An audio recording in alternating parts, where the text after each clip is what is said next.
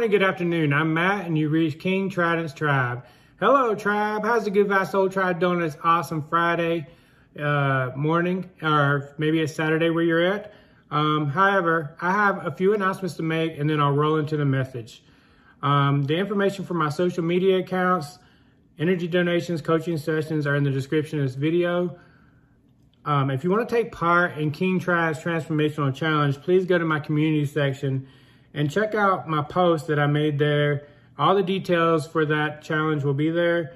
And um, add your name to the comments. I'm really interested in seeing uh, who's actually taking part because at the end of the year we're gonna we're gonna share our successes.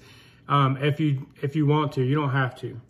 Um, also, while you're in the community section, um, please take my survey. It's gonna help me with future creations and ensure that I'm giving you the content that you're actually wanting. Um, with that, I plan on posting a video every Wednesday, and I was thinking about holding a live event once a month, um, possibly on a Friday afternoon Mountain Standard Time or um, Sunday morning Mountain Standard Time.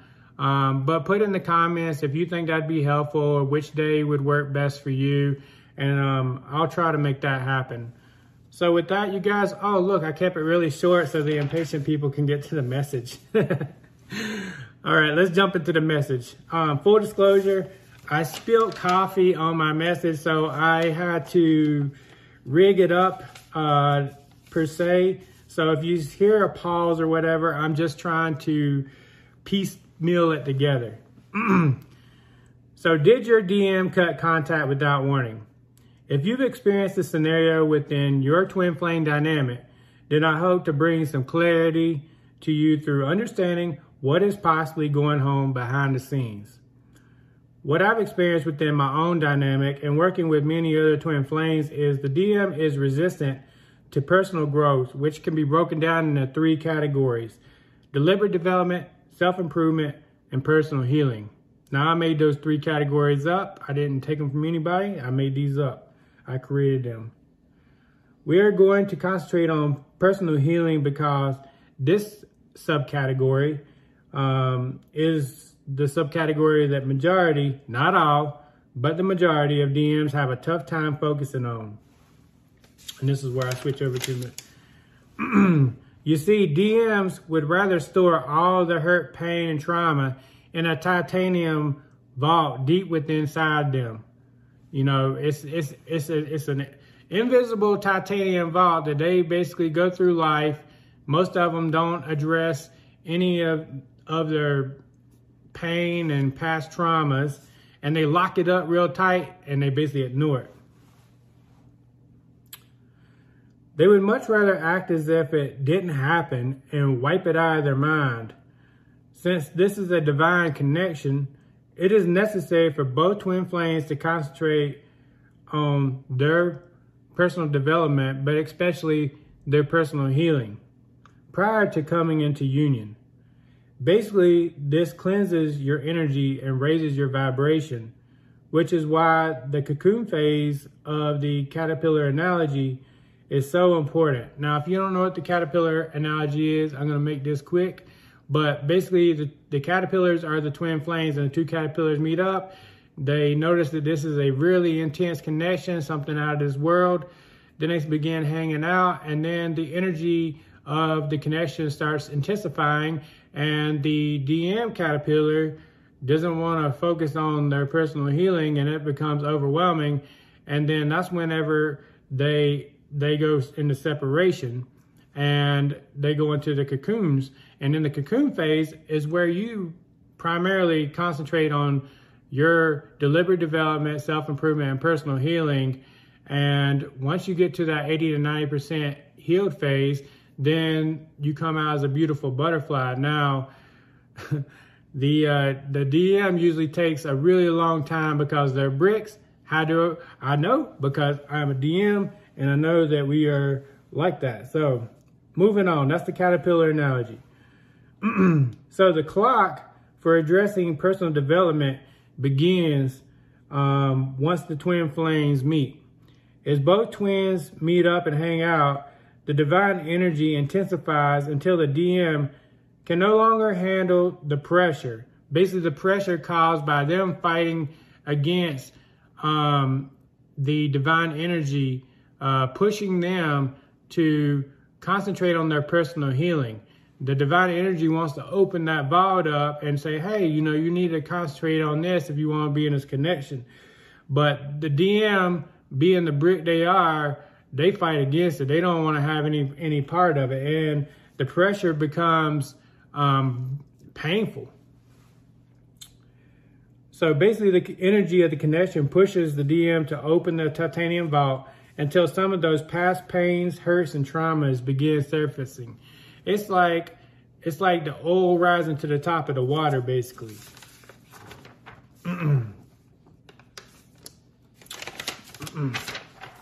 so items within this vault uh, starts rising to the surface, and it becomes overbearing because the DM is battling against the energy and wants to keep that vault closed, and it becomes overbearing and painful. And the DM gets triggered because they think it's the divine feminine causing the, the pain because it primarily happens when they're together. But in reality, it's the DM causing this pain to themselves by ignoring the divine energy and the urge to basically concentrate on their personal healing. At this point is when, usually when they, uh, they, the DM, um, will run for the hills like an injured dog. And have you ever tried to help an injured dog? Well, let me tell you what will probably happen. So if you try to help an injured dog, then that dog is going to most likely snap at you, try to bite you because it's in pain and it's hurting and it thinks you trying to hurt it and basically doesn't want anybody to touch it. this is the same with the divine masculine. Usually the divine feminine will chase and try to find out what's going on. Um, and the, the divine masculine's reaction, and it's a reaction because it's not a response. There's a difference between a response and a reaction. Um, it's a reaction because it's not a conscious response. It's a reaction, just like that injured dog to bite you. They will um, probably say some hurtful things like, I just don't want to see you or you cause my pain or they won't say anything at all like the title of this video. And this is when they'll run, block, and ghost you. As they're alone by themselves, they are really trying to figure out why they're hurting. In their minds, it's the divine feminine.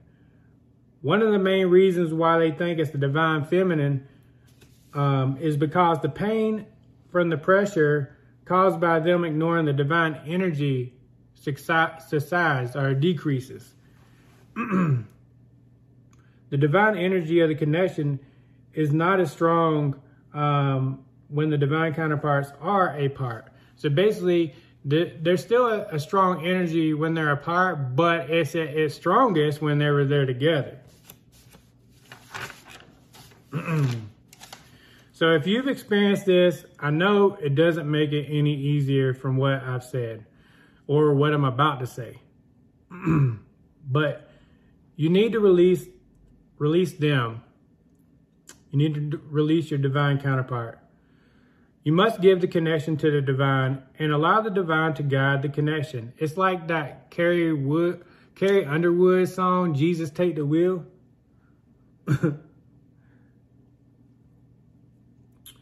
If you attempt to force the condition, it will just make things worse. Kind of like whenever that injured dog, you try to help the injured dog and it bites you. Yeah, that's it'll make it worse. It's important that you focus on yourself. Put all, and I footstomp this, all of your energy into your personal development. Deliberate development, self-improvement, personal healing, and most importantly, one of the most important things to do is to maintain trust and faith in the divine and your spirit guides. Build your sensitivity to your intuition through meditation and grounding exercises and sitting alone in silence. sitting alone in silence is actually really important because if you can't enjoy your own company, how's anybody else going to enjoy your company? And sitting by yourself with just your own energy, not having anybody else's energy, is important for you to be able to focus on your intuition and your own energy and um, coming into union with yourself. And you know that's why that's why a lot of people like to do yoga because yoga is not. I mean, if you do this, that's fine. I don't really care. But uh, yoga actually means union. And um, if you if you do um, yoga like from from India, like uh, like Sadhguru, um, then it's a lot different than like if you're taking yoga from a yoga class or something like that. As you raise your vibration through your personal development, which consists of uh, deliberate development, self-improvement, and personal healing, then it also helps heal your twin from a distance. It's like you performing Reiki on yourself and your divine counterpart because you're increasing your energy and your energy is becoming more cleansed and um, and then your divine counterpart can feel that because your divine counterpart you know there's a couple of things you guys can do but you definitely have telepathy and that's why a meditation also helps with that connection